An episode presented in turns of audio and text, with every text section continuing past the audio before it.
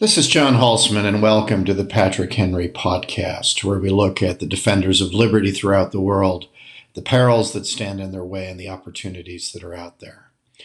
And today we get Dickensian with you. We look at a tale of two countries, Britain and France, confronting our new era. But in a lot of ways, Britain and France and their different strategic trajectories go back to the Suez Crisis in 1956 at this key moment, when the British and the French behaved as they had throughout their colonial history and invaded Colonel Nasser's Egypt for having the temerity to seize the Suez Canal from them, they found to their horror that at last they could no longer do what superpowers do, which is pretty much whatever they want. That Eisenhower, worried about America's reputation as an anti colonial power in the Cold War with the developing world, chose to side with Nasser to the consternation and shock of Britain, France, and Israel, sided with Nasser and through a, allowing a run on the British currency and making it clear the United States did not stand with Britain and France and the old colonial powers, that their day as empires was done. And from this shock that they were no longer superpowers in 1956, Britain and France drew absolutely opposite conclusions. The French said the Americans are not to be trusted. We must move forward with Europe as a superpower, creating our own bloc, navigating between the Soviets and the Americans as a third pole of power in the world. And when Charles de Gaulle came back to power in 1958 and founded the French Fifth Republic, largely as a consequence of France's humiliation over Suez, this became the guiding principle of French foreign policy from 1958 up until this very day. There is no surprise that Emmanuel Macron, the, pre- the current president of France, has a picture of de Gaulle in his private study.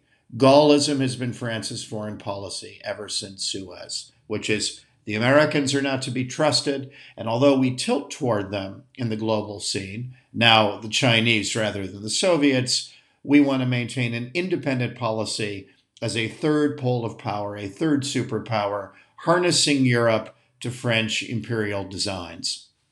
And this was a very coherent, very elegant solution to the Suez problem. Britain, on the other hand, went with the exact opposite point of view as Harold Macmillan comes to power after Eden falls over Suez. Macmillan coming to power very close to Eisenhower in World War II. He'd worked with him cheek by jowl, and they'd gotten along famously. And Macmillan draws the Anglosphere lesson that America, our cousins, are now the dominant force in the world, and we must use the advantages we have with the Anglosphere as Sundance to America's Butch Cassidy to draw ever closer to them, never again striking out on our own in a separate position from them, harnessing the Americans to what we wish to do. As Macmillan not so modestly put it to the amusement of Americans ever since, with his classical education, that Britain would be the wily Athenians whispering into the ears of the powerful but brutish Romans, telling them what to do, navigating through them power in the new era they found themselves in. And every time I've said this in Britain, involuntarily many British heads begin to nod. True or not, Britain drew this opposite conclusion that it must use the Anglosphere to hitch its wagon to the American star, and that this was the way to maximize power as time went on. Obviously, these were totally separate lessons, but with Brexit, this became ever starker. As the French say to the British, good riddance. You leave, and where can you possibly go? Cast out of Europe from our Gaullist point of view, you've just given up the only meal ticket you have to great power status again, and you will be just one of a series of middling powers, in essence, an island off the coast of great power Europe. And that is a strategic calamity for you.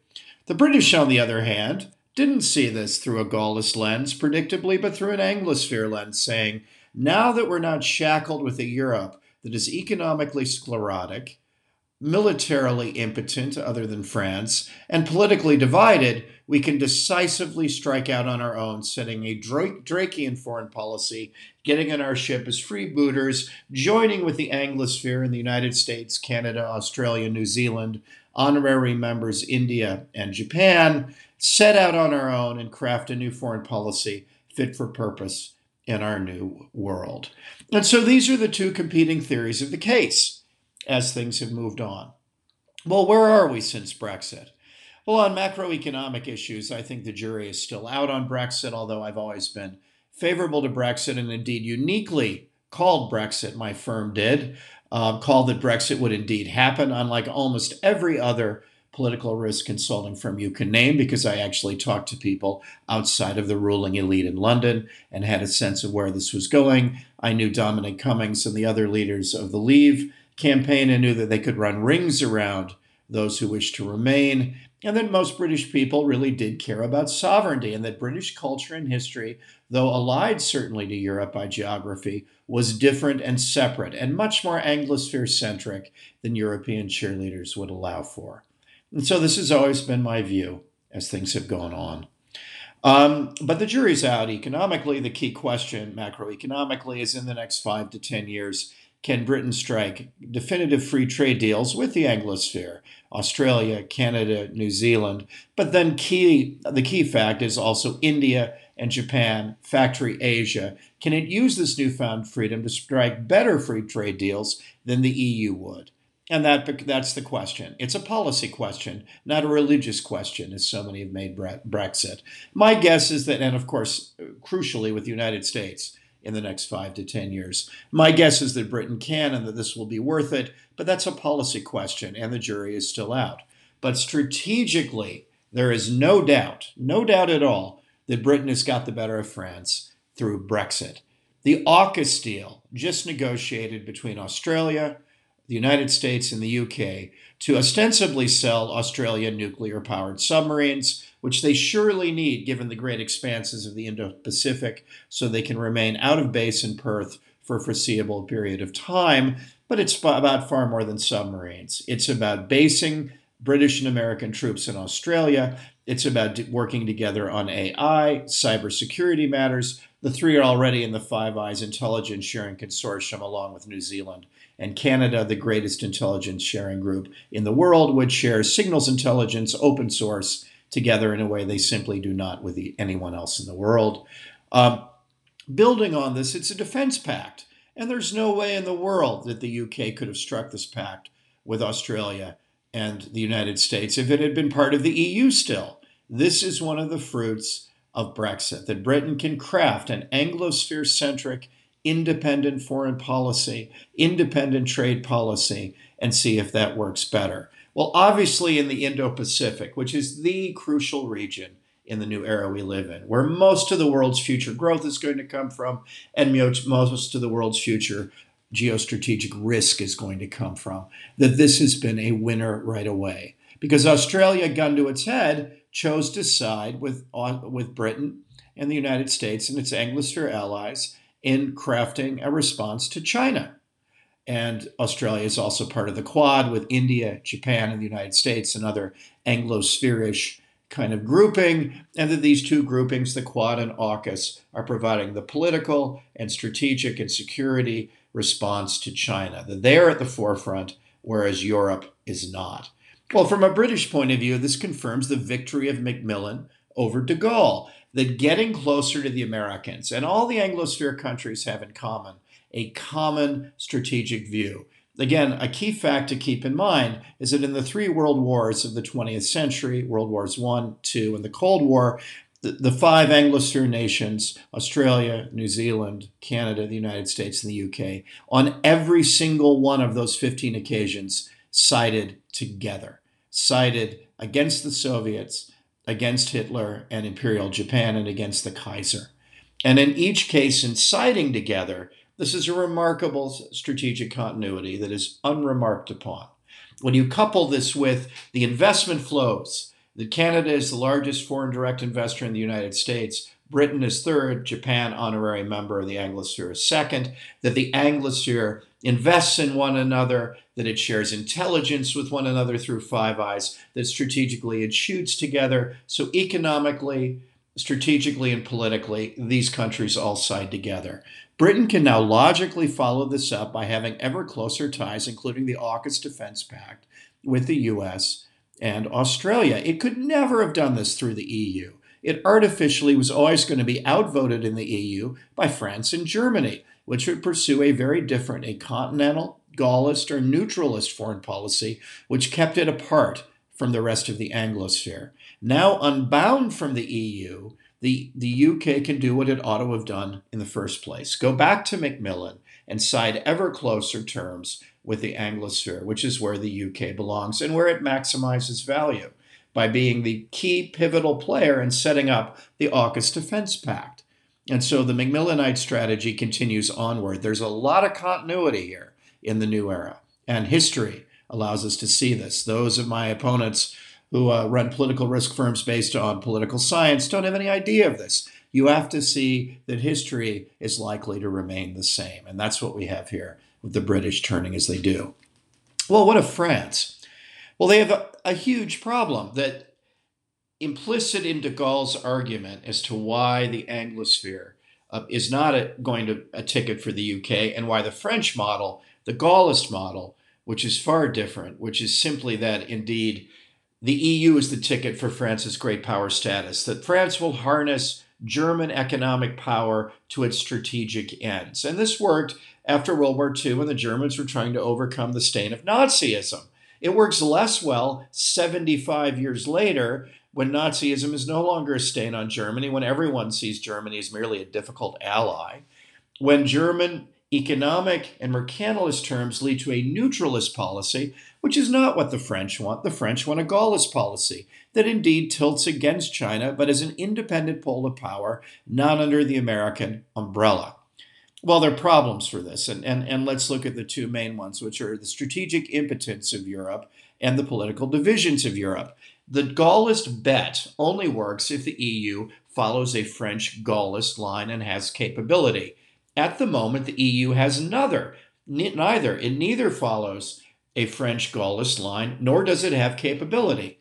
Other than the French, who have full spectrum military capability, meaning they can do everything from high end warfighting, the French have an excellent army, a superb army, but no one else in the EU has anything.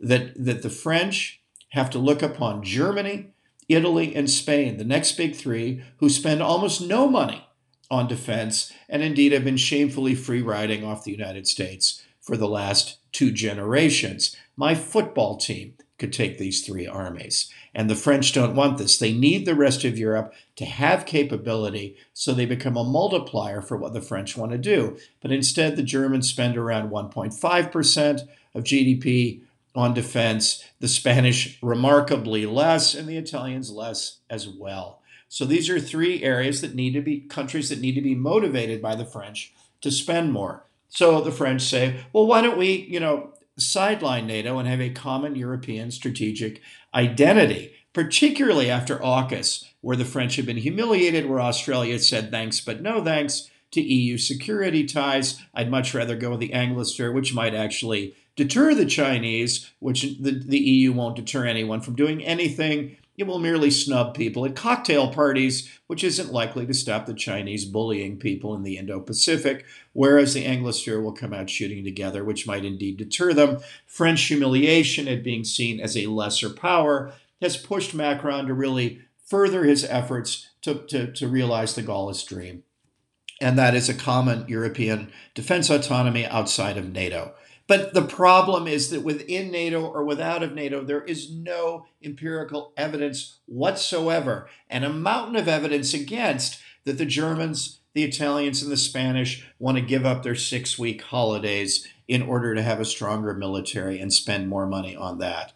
They would far rather free ride off of NATO, criticize from the cheap seats, and retire at ridiculously early levels. Remember, the Europeans account for 4% of the world's demography, 20% of the world's GDP, and 50% of the world's social spending. This is a decadent society that is not about to give up the things, this 50% spending, to make the French happy. So there's no sign that having an autonomous defense capability will make Europe spend one more kopeck than they would otherwise.